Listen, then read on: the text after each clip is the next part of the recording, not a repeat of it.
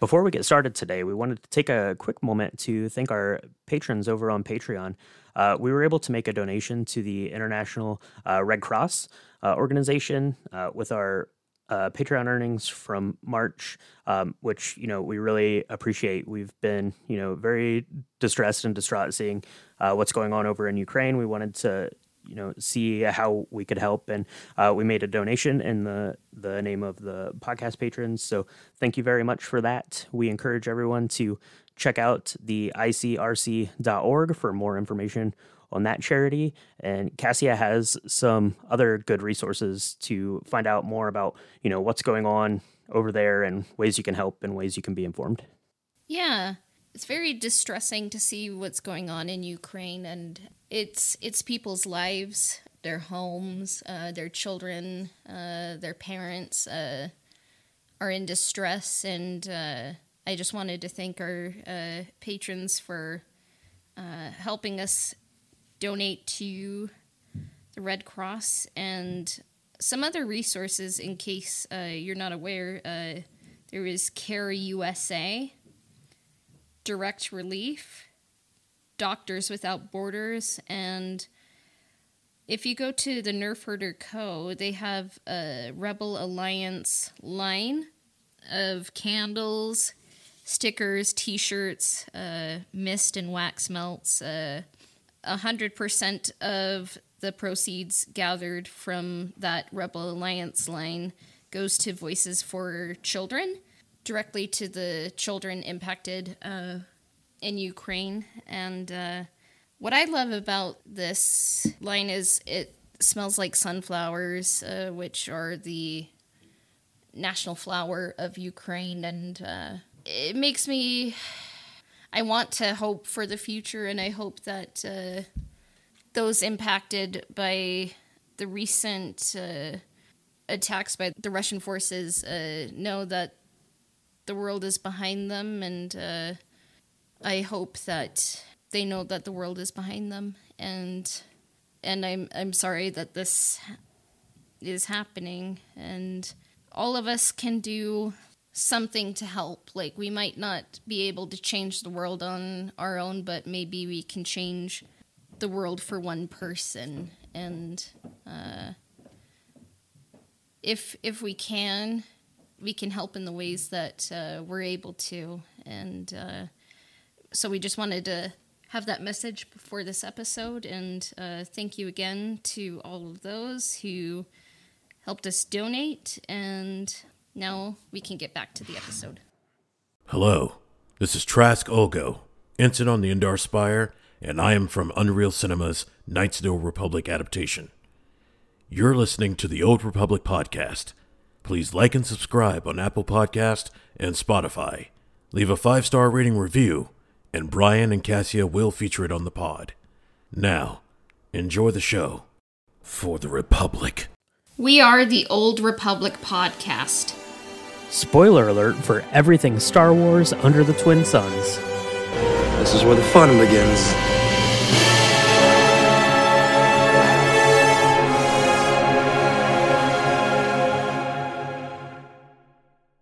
Knights of the Old Republic 2. How does one even talk about Knights of the Old Republic 2? Yeah. I'm still kind of figuring that out, but we are going to try. And I mean, one thing I was kind of asking myself is how the Force are we going to discuss KOTOR 2 and pretend we're intelligent? But uh, what do you think, right. Brian? Yeah, so KOTOR 2 is a uh, is going to be a tricky one to tackle, I think. But I, I think that we are up to the task. Uh, we need to we need to sit back. We need to analyze KOTOR 2. We need to get into the mindset of Kreia and the cast of characters. See if we can make heads or tails of this thing. It's it's going to be dicey, but I th- I think we can do it. I think we're up to the challenge. Yeah. If there's anything we can do, it's go in depth. You know, maybe it's That's not right, the yeah. depth people want, uh, it will be deep, though. It will be. It deep. will be deep. Maybe we're going into the wrong pool that people want depths in, but what can we say? It will be deep, and uh, we try for introspection. Maybe we'll be like analyzing like but what about Bao-Dur's remote? You know, and like some people are like, I don't know, like why don't you talk about Kreia or like philosophy or something? And, Yeah. yeah so so if anything it's gonna be we're probably gonna have really long episodes and we will talk about it maybe it's not gonna be to the quality people want but damn It it if we're not gonna try you know That's So- that's right. It'll be it'll be to our own high quality, and it's it's going to be fun because KOTOR two uh, is a game that a lot of people like. You and I both like it. We we like kind of the lore and the philosophy behind it. So uh, whatever uh, this thing ends up being that, that we put together for KOTOR two, it's it's going to be fun, and we're going to have fun doing it. I think. Yeah, we plugged it really. We pitched like you guys are gonna be so. We're so confident, you know. Uh, but uh, That's right. That's right. Yeah, you've been you've been waiting 18 years for for us to uh, to dive into this. So and we're we're covering it, you know. that's right. So, KOTOR 2, who would you say are your favorite companions? Oh, um, that that's really kind of hard to hard to say because they're all they're all very different. Um, I think probably from from the outset, probably the one that comes to mind. Um, and and keep in mind, listeners out there, that that these opinions are likely to change greatly uh, from week to week as we as we talk about the series. But but when I think about it, just kind of the first one that comes to mind is Bao-Dur. I think that um, him and his story is is very interesting. Um, kind of the the relationship that he has with the exile character is interesting.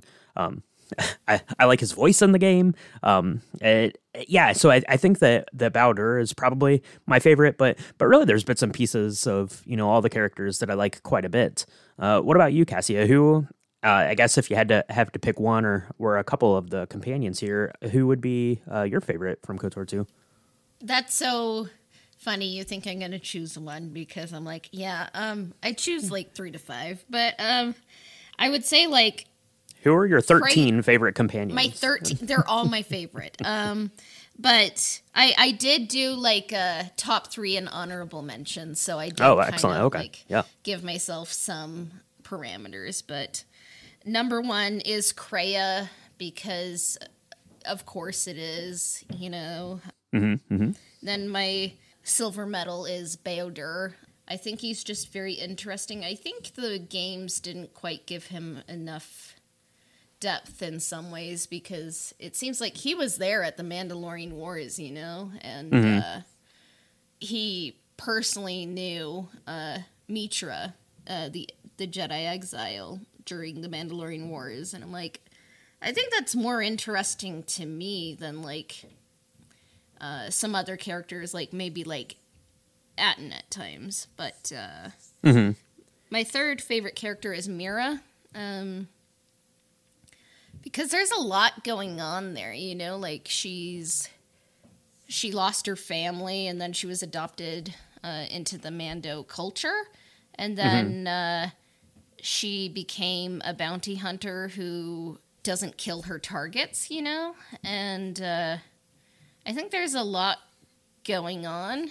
And it it's like not like a lot going on that sometimes with Atton, like it feels a little bit too busy, you know, but for her Right, it sure. seems like it's uh it seems like everything's in sync, you know, and like it, it makes sense. So I find her interesting. And uh, then my honorable mention is actually the disciple. I think his name is pronounced uh, Mical. I call him Michael, but uh, I think that he didn't quite come to life the way I think he was meant to in the game. And maybe it's just because of the zeitgeisty kind of like it came out around like 2004, 2005, this game. So it kind of like had a little bit of like a love triangle. And I think like in some ways people just kind of interpreted the disciple as like the the wrong choice in like a love triangle but like uh for me like i find him interesting. I would maybe like get rid of like a bit of the the disciple wanted meetra to be his master you know and he kind of always had a crush on her kind of thing. Yeah. But if you listen to him, it's kind of like he is a true believer in the Jedi Code, but he's not gonna say that they're flawless, kind of like how Bastila would in KOTOR when he's not just recycling dogma.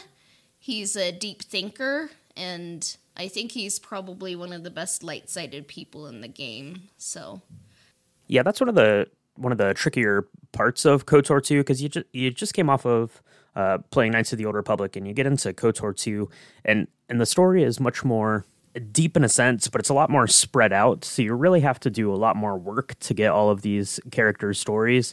Whereas opposed to in KOTOR one, if you know you played the game, you got kind of the, the gist of everyone's stories, but you really had to put in an effort to get you know kind of the backgrounds and um, you know the motivation for all of these different companions that you're meeting throughout the game. Yeah, and a, a few people uh, kind of commented to us uh, that their favorite companion was Bao-Dur, and we got an Atton. Uh, mm-hmm. And uh, those are some solid choices. And I do like Atton. I just don't like certain parts of him. Uh, but yeah. I, I will say he has like I think the most iconic outfit in KOTOR 2. He do, he does have a pretty good outfit. He's he's definitely a product of that uh that early like to mid uh, 2000s uh, kind of mindset how they were you know writing male characters at the at the yeah. time so yeah so so definitely some uh, some room for improvement there but yeah kind of in general like i i really like atton's uh, story and uh, you know how he kind of fits into this light side versus dark side um, and how that pairs against how you're playing as the Jedi Exile. I think that that's really interesting. And one of the other things that I really like about Bao-Dur is uh, he's like you said he he knows Mira, he knows the Exile uh, kind of from this previous life. So I I think that it's really kind of interesting how he's a really important part of her kind of regaining that that kind of memory, that kind of mental block that she's put on uh, kind of her actions. So I think that that's really interesting. Yeah. So this game originally came out in 2004. Uh, when did you first play it? Yeah, so this came out in uh, 2004 on the Xbox, and then just a few months later out onto the PC. So I played it probably right around then. I, w- I would guess I was uh, a little late to playing Kotor, but I remember I I picked up my my Xbox and it uh, came with Kotor and Kotor 2. So I I played through Kotor, and then I pretty much immediately went on to play Kotor 2. So I probably played it. I don't know, probably not too long after it came out. I would guess sometime in in like the the spring uh, or summer of 2005. I was uh, playing it on the Xbox. Uh, what about you? Where did this fall in line with your uh, Kotor video game playing? Memory is a funny thing. Um, right. Yeah. Um, I mean, that's what KOTOR 1 teaches us. I'm trying to remember. I think I played both of them, like, in. I think I would hear like my video game friend like on the bus we were in the very back row and we were so cool you know like yeah that's right i think he would like he was telling me about like kotor like in 2004 i want to say i i want to say like i actually bought both of like kotor 1 and kotor 2 on pc like mm-hmm. at the same time so which is so weird to me after like talking about it because they're so like distinct in my mind, you know. But I guess like I think what happened is I bought them both at once, or maybe I played one and then the other. But I actually can't remember that, so mm-hmm. I, I feel a little bit like silly. But uh, yeah, yeah. So I want to say 2005 probably. So yeah, so it's probably about the same time for me. Um, one of the one of the things that I do vividly remember um, about playing KOTOR 2, and especially because I played it more or less immediately after finishing uh, the first KOTOR, uh, was a couple of things. It, it's it's very strange when you go straight from one to the next that it's not you know carrying on that story with the same cast of characters. You're like, who are all these new people? That's kind of strange. And the other thing that was strange is the gameplay, the way that it looks, and the way that you interact with the game is basically identical, but Obsidian like like just did like a mirror image, so everything that you clicked on the left was now on the right, and that was kind of strange, going straight from from one to the other. I don't know why the decision was made to do that, but I thought that that was very weird. And actually, I just re replayed it. Um, I, just a few months back, and I did kind of the same thing where I played KOTOR, finished it, KOTOR two, and I and yeah, it threw me for a loop again. The controls, but yeah, I, de- I definitely remember you know playing it on the on the Xbox back when uh, right around the time that it first came out. Yeah, and some of the responses we got, um, and I realized like this is a mistake on my part. Uh, someone said that HK forty seven was their favorite companion, so mm, that's mm-hmm. on me. I'm just a meat bag, you know. But uh, well, and uh, and you have you have to really uh, put a lot of work into getting HK because you have to find all the pieces of him. So yeah, uh, there could be a lot of fun like putting HK forty seven back together. You know, it could be like a little quest, like I don't know. Uh, yeah, there you go. You just get yeah. his head, and he just rattles off little uh, little zingers at you the whole time. Yeah. Uh, and then here are some responses about when some people played first first played uh, KOTOR 2. Someone said, I tried to play it back when the restored content mod came out, and we'll talk more about the restored content mod. Problem was, I just couldn't get into the gameplay, so I watched my friend play it, mm-hmm. which I can understand. It is kind of like a, an older game, which, I mean, it's an older engine. Uh, I mean, it's about 20 years old. I mean, that's why we're getting a KOTOR remake, you know? Uh, mm-hmm. So it'll be easier to play. And then another response says first played six months after its original release, and once again in the latter half of 2021. Okay. And yep. then there was played it for the first time back in 2018.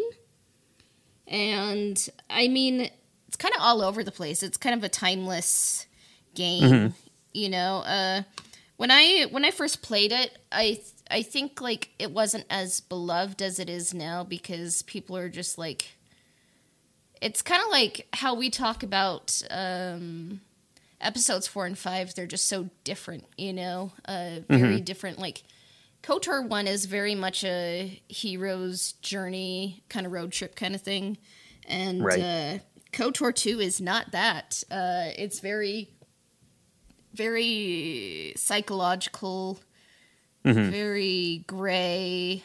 It just reminds me of like English courses, honestly. It's like, what mm-hmm. do you mm-hmm. think about this? Or a philosophy course, you know? Yeah, exactly, exactly. Yeah, the the first the first game in that story is much more easily digestible, especially as a video game. Um, you know, because most most people that that were playing this, you know, back when it came out, were you know maybe like in their early teens or something and and you and you go into the story that's just just so in depth and it's so like much talking and philosophy and things so i could i could definitely understand why it you know i mean a, critically it, it, did really well when it came out actually but um yeah i yeah. could see i i could see why having played the both why you know, KOTOR 1's kind of held up on this pedestal and, and KOTOR 2 kind of gets overlooked a lot of times. But then, you know, as, as you grow up and you think more about those stories, and if you have a chance to go back and, and replay it, you know, knowing knowing what you know with the, you know, the experience of life, then I think that the story starts to make a little bit more sense. And yeah, the the restored content stuff is is pretty cool, I think. So Yeah. I think people uh, fans of the first game were kind of expecting a continuation Mm-hmm. And then it was kind of just like a lot of new characters and a totally new story, totally new tone. Kind of like, uh, I guess, like a horror, horror kind of take on Star Wars mixed with like definite psychological tilts. Um, mm-hmm. It's very. KOTOR 2 is very unique, I would say, like in the Star Wars scape and outside of Star Wars as well. So. Yeah, definitely, definitely. Um, and we we talked uh, uh, about it a couple of times now. So so you had the restored content. So this game, like Cassie had said, it came out in 2004 and it was made by Obsidian. So it was a different um, video game uh, company that had done the first one. The first one was done by by BioWare. Obsidian was just a brand new company, and LucasArts came to them and asked them if they could if they wanted to make a Star Wars RPG. So um, Obsidian actually pitched one, and LucasArts said, "No, we don't want you to do that." And then they came back and said, "Why don't you make KOTOR two instead?" So that's that's pretty impressive for kind of a brand new game company. Um, I mean, they had they had experience working for other game companies, but uh, you know they're making the follow up to you know one of the biggest, most beloved uh, video games of this huge franchise of all time, and they're basically told that they get 15 months to make KOTOR two. And then they said, well, you can have an extra couple of months, but then they came back on that and said, no, the deadline is what it is. So they ended up having to take out a bunch of uh, stuff, a bunch of cutscenes, a bunch of dialogue, uh, dialogue choices, uh, you know, kind of these big story beats they had to remove to get it out in time. So then in 2009 to 2012, uh, you had just a, a team of people who just wanted to see this thing happen. They uh, kind of got all of the code for this all this lost content and they basically made what is known as the restored content patch and now that's kind of the the quote unquote canon version of KOTOR 2 so if you play like the the Aspyr ports on your you know on your iPhone or um, on your uh, you know w- however you get it now uh, that's the version you get you get this restored content version Huh, I didn't realize. So the restored content version is the canon version? Yeah, so yeah, ever s- since it came out, so like I said, all of the the ports, so like the like the phone ports that you have, um, purchase the game through like Steam. Uh, you have the option to put that that pack on there. Um, so yeah, so that's that's what Aspyr, who's handling the ports, they're they're considering that to be the kind of final build of the game, this restored content version. Yeah, and I mean, props for like Obsidian Entertainment for delivering such a unique game uh, that I think like rivals KOTOR 1, and sometimes it's more popular than KOTOR 1, uh, depending on who you're talking to. Um, and they were given like not a lot of time to do it and like they actually accomplished a lot with what they did like i know when it first came out a lot of people were like kind of hard on them because the game felt unfinished but it's because it was they were given like not enough time that's barely a year you know uh, to make a game and they made it from scratch so. Yeah, and I want to I want to say too. I'm not I'm not 100 percent sure on the numbers, but I was I was kind of looking at it um, earlier today, and I want to say that like the team of people that were working on it was only like 20 people, and they ended up having to having to bring in a couple of extra people. Uh, LucasArts sent some of their people to kind of help with it to you know get this rush deadline, but. Yeah, I mean, 15 months to do this whole story from scratch with all these new locations and uh, characters and you know the story that we got and how deep it is that that's incredible i think Yeah, and we'll definitely have to find the restored content team uh, and talk to them because what they did was remarkable. I'm sure they're still out there. If you know who they are or if you are one of them, uh, please reach out to us and we would love to to talk to you about uh, what you, what you did on KOTOR 2, uh, the restored content mod. It's very amazing. yeah definitely definitely um, and when i played through this last year i, I played the restored uh, content version of of course. So I would, I would really like to do kind of a deep dive on exactly what that is. I mean in the game you can kind of tell because it'll just it'll just come into a cutscene that doesn't necessarily have anything to do with what you're doing but is you know kind of important for the for the story. But i would really like to do kind of like an analysis of exactly what was added and you know what parts of the story got changed or filled out a little bit more. So uh, maybe for the future that's something we'll have to have to dig into a little deeper there. Yeah, I've only played uh I, I guess what would you call it the unrestored content version, the original, you got the you got the basic kotor 2 content i guess because I'm just so basic. You know? oh oh But I think it's just uh, it's so interesting that there's uh, two different versions, and like part of me, just my my brain doesn't stop working sometimes, and it's just like if KOTOR two were ever to be adapted, like what would they do? Like, would they adapt the original version, uh, the restored content version, a mixture of both, or kind of like pick and choose, or do something totally new? And like, I don't know. Part of me is just like excited for any version because I think like with KOTOR two, no matter what happens, like people are gonna be mad and sometimes it's fun to watch. Yeah, I mean, it doing an adaptation. Um, you know, we think you know we've talked about uh, several times, just you and I, but it'd be really tricky. the The cast is big. Their backstories are all big and huge. You know, we went we went through Kotor and did it as a as a proposed film trilogy, and you know we felt pretty good about you know being able to cover all of the things there. But but just the breadth of the story is is so big. But I'm definitely excited and interested to see parts of that story fleshed out, whether it would be um, in some sort of like TV series where maybe they just do, you know, like a couple of episodes about each of the characters, um, or you know, books or comics, but anything that you can can really kind of, you know, just give some life and give some story to this rich cast of characters because I, I don't know that a movie is going to be able to do it. I think it's going to have to be some sort of like mixed media thing to to get the point across for all of these people. Yeah, for sure. So yeah, like when I first played it, I was a teenager. A lot of the story went over my head, a lot of the characterizations. It was kind of unfinished and like mm-hmm. just like the the fan reaction, the uber passionate fans were kind of just like we wanted more KOTOR 1 and then we got KOTOR 2, but I think with the restored content, um, it's become much more beloved. Uh, and I think nowadays, like, I feel guilty if I say, like, I like KOTOR 1 more than KOTOR 2. You know, like, mm-hmm. sometimes it switches. Like, I'm like, oh, I like KOTOR 2 more, you know, but uh, what were yep. your kind of first thoughts compared to your thoughts now? Yeah, uh, same kind of thing. Um, and you know, I, I thought that it was fine, and I I like the characters that we got in Kotor 2, kind of kind of right off the bat. Like I liked Atton, I liked uh, the Exile, uh, Meetra, I like I liked Kreia, I liked how that story got started. But but yeah, I mean, you turned on the first time, and you're like, oh, I was expecting to have you know Revan and Bastila and Carth, and uh, I'm not getting them. Oh, there's there's Carth and Hollow. Why is why is he not in the game? Right? I thought, you know, like everyone, that was going to be the story that was continuing. But yeah, props to Obsidian for going, you know, pulling like a 180 and doing this this whole other story.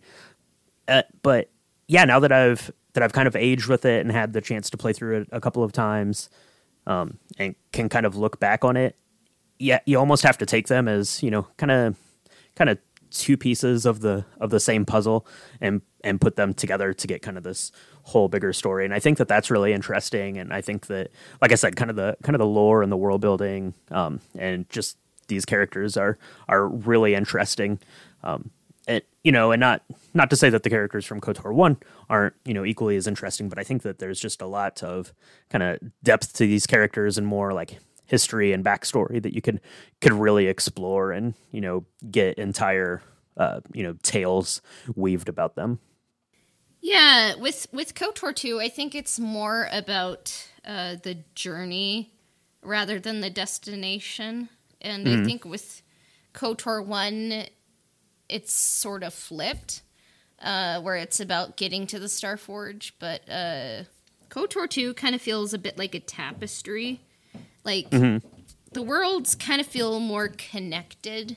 KOTOR 2 is kind of an examination of I think guilt and grief, you know, like after mm-hmm. a war, which I think is very profound. And uh KOTOR 1, like I love it. I feel like it's a great story too, but KOTOR 1 is kind of just like a road trip, you know, uh, mm-hmm.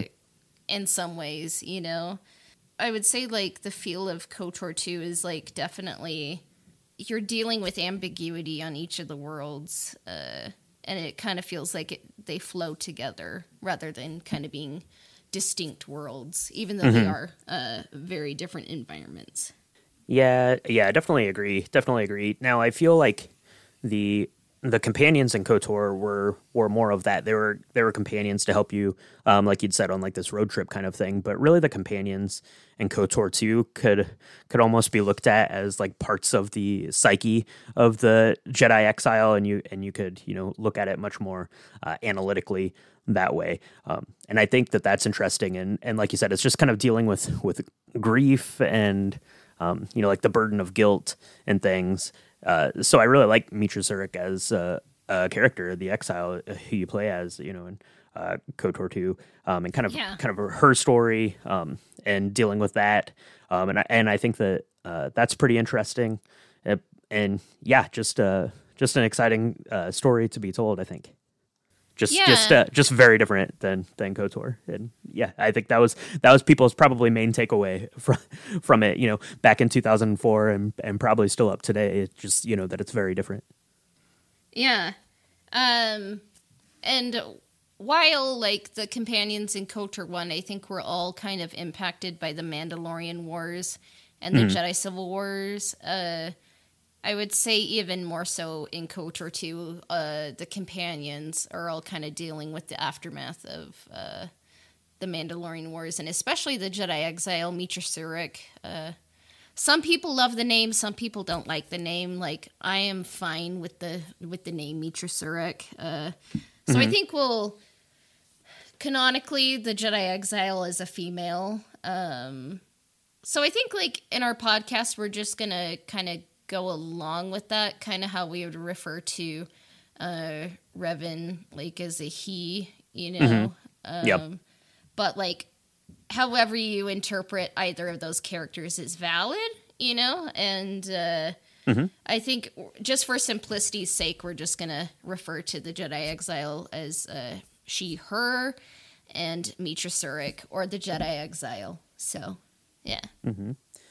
Yeah, as we as we kind of get into this more and we start talking a little bit more about these these characters, yeah, hopefully we're able to you know kind of kind of dig into their stories a little bit and make you know kind of kind of heads or tails of them. Uh, we're probably going to be covering this a little bit differently than we did the the Kotor, which you know at least from the time that I came on to the podcast was more or less just kind of a a a big, very long, kind of year long movie pitch. But you know, a Kotor two, it's it's big and wide and vast and uh, has all of these different little nooks and crannies we can dig into. So I think we're really going to be trying to kind of kind of break it down and uh, take little bite size uh, pieces of this, you know, until we can until we can wrap our heads around it. Because you know, there's there's still things I was playing it last year and I was like, oh, I don't. I don't remember that, and I don't know what that means, and I don't know how to, how I feel about it. So, so there's always there's always something to learn, um, and very much the game is dependent highly upon you know who you're taking with you in your party, how that how that story is being told, and it's Yeah. unbelievable that they could you know get into to such deep storytelling uh, in the amount of time that they had to put it together. Yeah, and something that's interesting about uh, KOTOR 2 is like uh, for some missions, uh, you definitely have to like bring a specific character to some of them. Like uh, only Bao-Dur can get you through this, or uh, this has to be Mira's mission, you know. And I think that's cool because then everyone gets their moment to shine, you know. Yep. And yeah, it was it was a clever way to kind of kind of force your hand a little bit to make sure that you were uh, you know getting getting the story beats from you know the different characters that they wanted you to be. Yeah. And we talked a little bit about uh, locations. Uh, uh, some of our listeners s- said that they really liked Nar Shaddaa, uh, Dantooine, and Onderon. Uh, what is your favorite and uh, least favorite uh, location?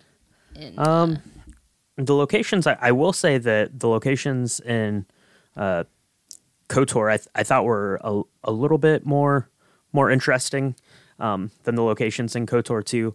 Um, I, I do not like Telos 4. Uh, I know that. Uh, Peragus, I, I remember at the time when I played it the first time, or probably the first couple of times, I'm like, man, I hate Peragus. But when I was just replaying it, I actually I found it kind of interesting. It's kind of this you know, it's it's like this big, huge space station thing that you're on, and and there's a lot of exploring and there's a lot of running back and forth, which is kind of annoying. But uh, it it has like this weird, like like kind of like creepy, like horror vibe, like right off the start, and you meet Darsion, I think, right there, kind of the Yeah. the beginning of this thing, and um, so I actually I actually like now more recently I like Peragus, but if I if I had to pick probably my favorite place, uh, it's probably Nar Shaddaa, um, just just because it's interesting with the the multiple levels and you have you know kind of the different um, you know classes there that you're digging into a little bit and learning about. So probably Nar Shaddaa is my favorite, but yeah, I've I've really come around kind of full circle on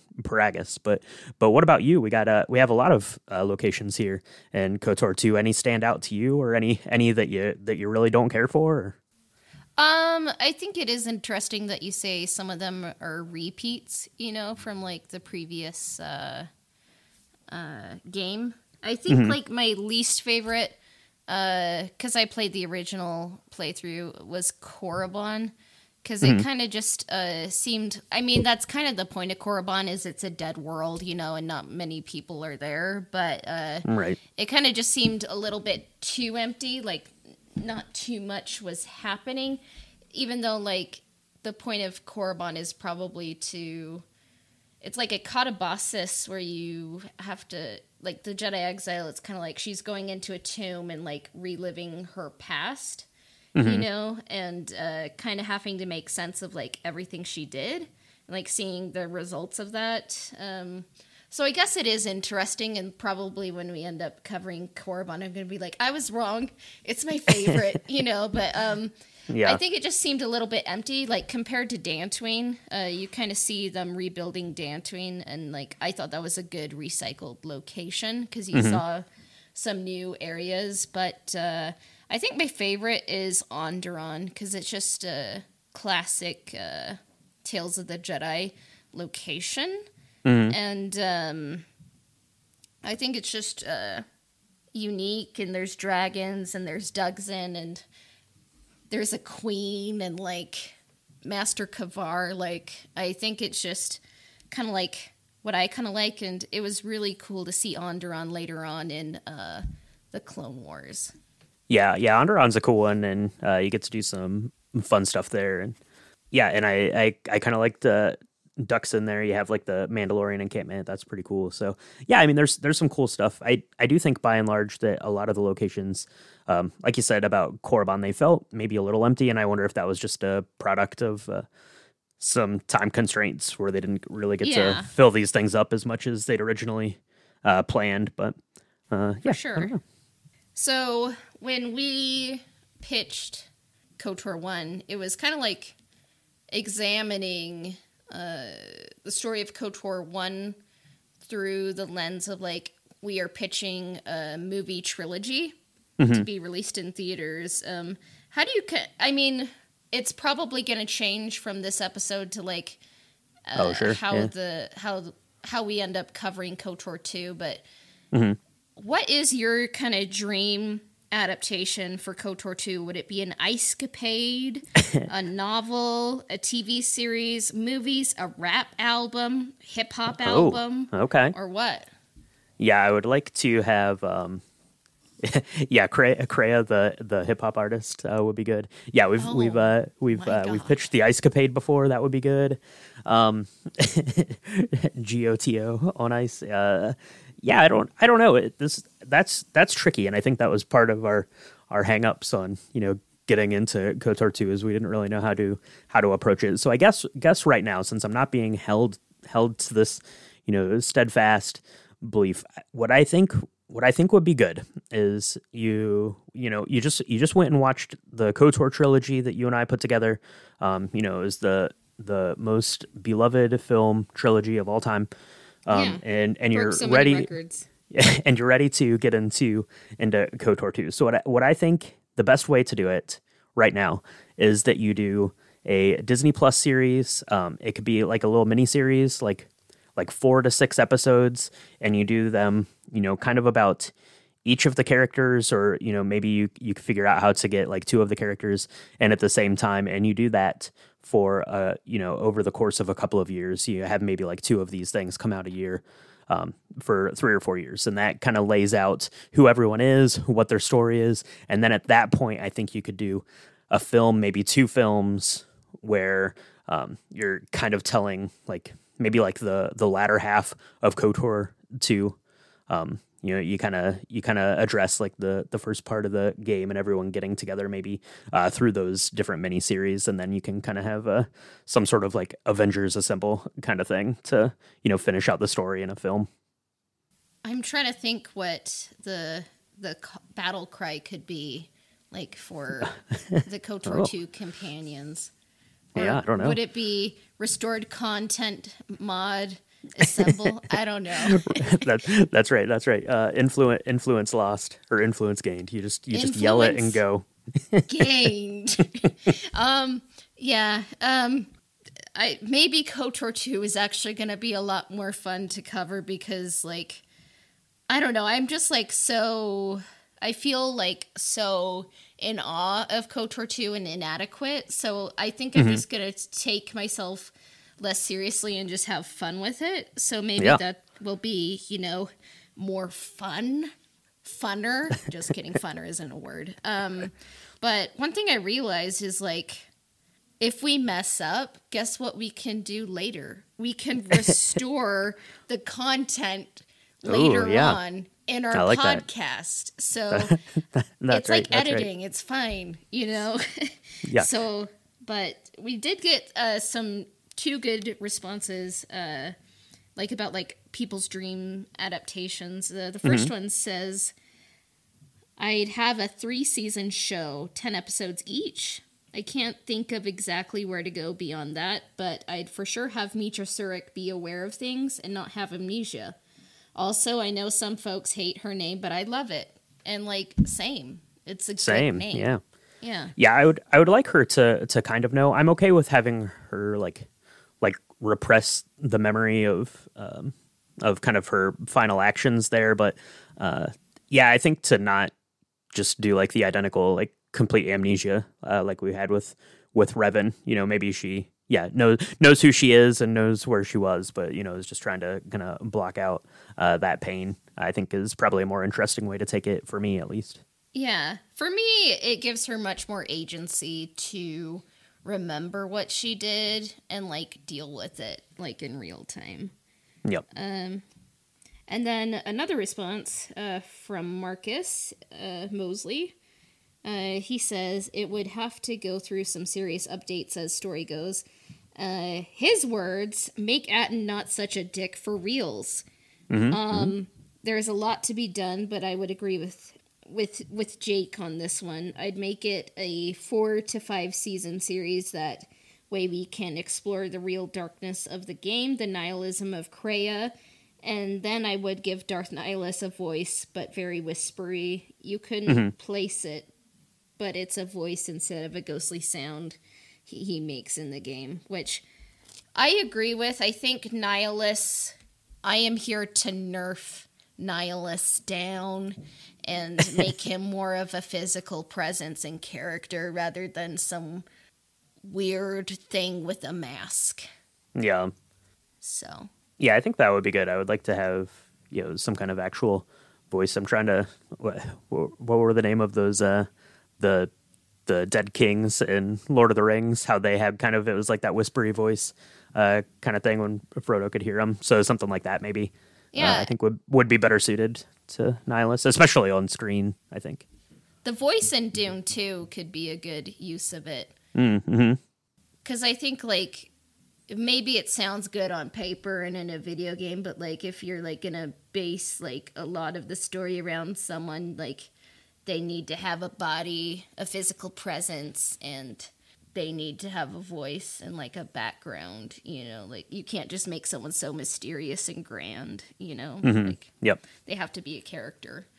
Um, but that's just me. Maybe some people are going to be like, "Keep Nihilus weird," and I'll have to be like, "Okay, I respect your, I respect that's- your takes." But uh, That's right. my dream, uh, yeah, yeah, that's right. What's yours? Yeah. my dream adaptation uh, for KOTOR two, whereas I see KOTOR one uh, as a trilogy of movies, I think I see KOTOR 2 as a novel and like I foresee us kind of covering this as like a literature course. You know, it just brings me back to the days of like when I would be doing my undergrad and like it's like oh i'm learning about uh, the english romance period you know like gotta read all these all these authors and their poems kind of learn the history and like uh, I should have gotten a sponsorship uh, from Penguins Classics or the Norton Anthology, like English lit textbooks. But uh, Yeah. it just brings me back because, like, you'd kind of learn the history of the authors and the time period, and then there'd kind of be like a summary of like what you just read and like things explaining the words that you didn't really understand, and like. Mm-hmm. I guess that's my dream adaptation for KOTOR 2 is to be a literature course and like reading a textbook to understand it all cuz I I just maybe in 200 years people will be, you know, covering KOTOR 2 in a in a whatever a text whatever form textbooks take in 2 centuries, you know, but uh I mean it's like I could just imagine like some students like not d- completing their reading and it's like they just have to totally like BS like yeah Kreia uh what is Kreia not you know and like Right. I compare her to blank blank or blank and like like what do you think of this character Nihilus you know like um I guess that's my dream so Yeah, there you go. let us know what your dream is like and hopefully it's the ice capade you know but Hopefully it's the Ice Capade, or maybe, oh, you know, it would be fun would be like uh, one of those uh, masterclass uh, things that is led by Kreia. Maybe she could be like the guest instructor for a masterclass. she would teach a, a dang good philosophy course uh, That's right. and at the end of it you would like gain and lose influence and it's like i did everything right and it's like but that means you did everything wrong and it's like oh, Oh. there's a lesson in that you know but That's right. Yeah. So that was us kind of covering KOTOR 2 for the first time. And Yeah, I'm sort of scared of it, but uh that, that's okay. We will we will face our fears about Kotor 2 together. or I will katabasis this Korriban cave, you know, and face it. That's that's right. Yeah, you just have to you just have to uh, get yourself, you know, excited about KOTOR 2 and and we can get into it. But yeah, I think that it's it's going to be a lot of fun. Like you like you said, it's it's so like nuanced and wide. I don't think we have to take it, you know, super seriously um, from a standpoint of you know where we're trying to put together like you know actual like like films and film theory applying to that. We can just kind of we can just kind of talk about the stories and the characters and the locations and you know just have some fun with it, get into it, and uh, we definitely want to you know make sure we're getting feedback from people, uh, letting us know what they think about the game and the different characters. Um, all those responses we got came from our uh, newly uh, done Discord server.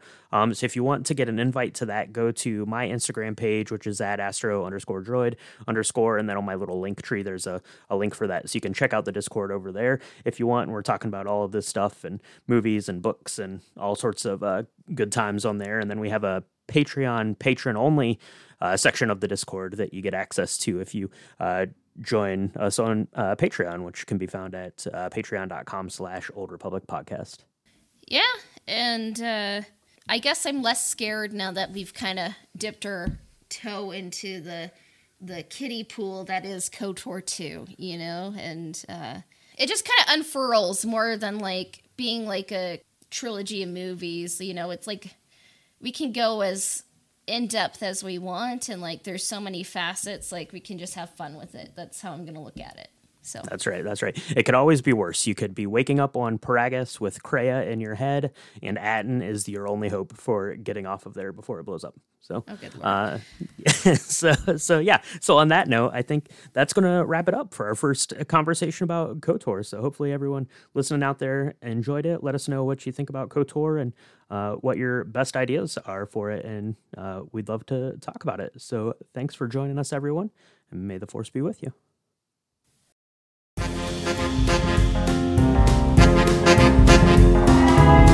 Old Republic podcast can be found on Spotify, Apple Podcasts, Google Podcasts, YouTube, as well as everywhere else that Anchor podcasts are distributed. Subscriptions, reviews, and shares help us out. And if you want to connect with the podcast on Twitter, we can be found at Old Republic Pod. And if you want to connect with me, I can be found on Instagram at astro underscore droid underscore. You can find us on Patreon at www.patreon.com forward slash Old Republic Podcast. Our intro and outro themes were composed by Dennis S. Mowers at dennissmowersmusic.com. And this episode of the Old Republic Podcast has been brought to you by Nikki Dog from Patreon. May the Force be with you. We will be back soon. Bye for now.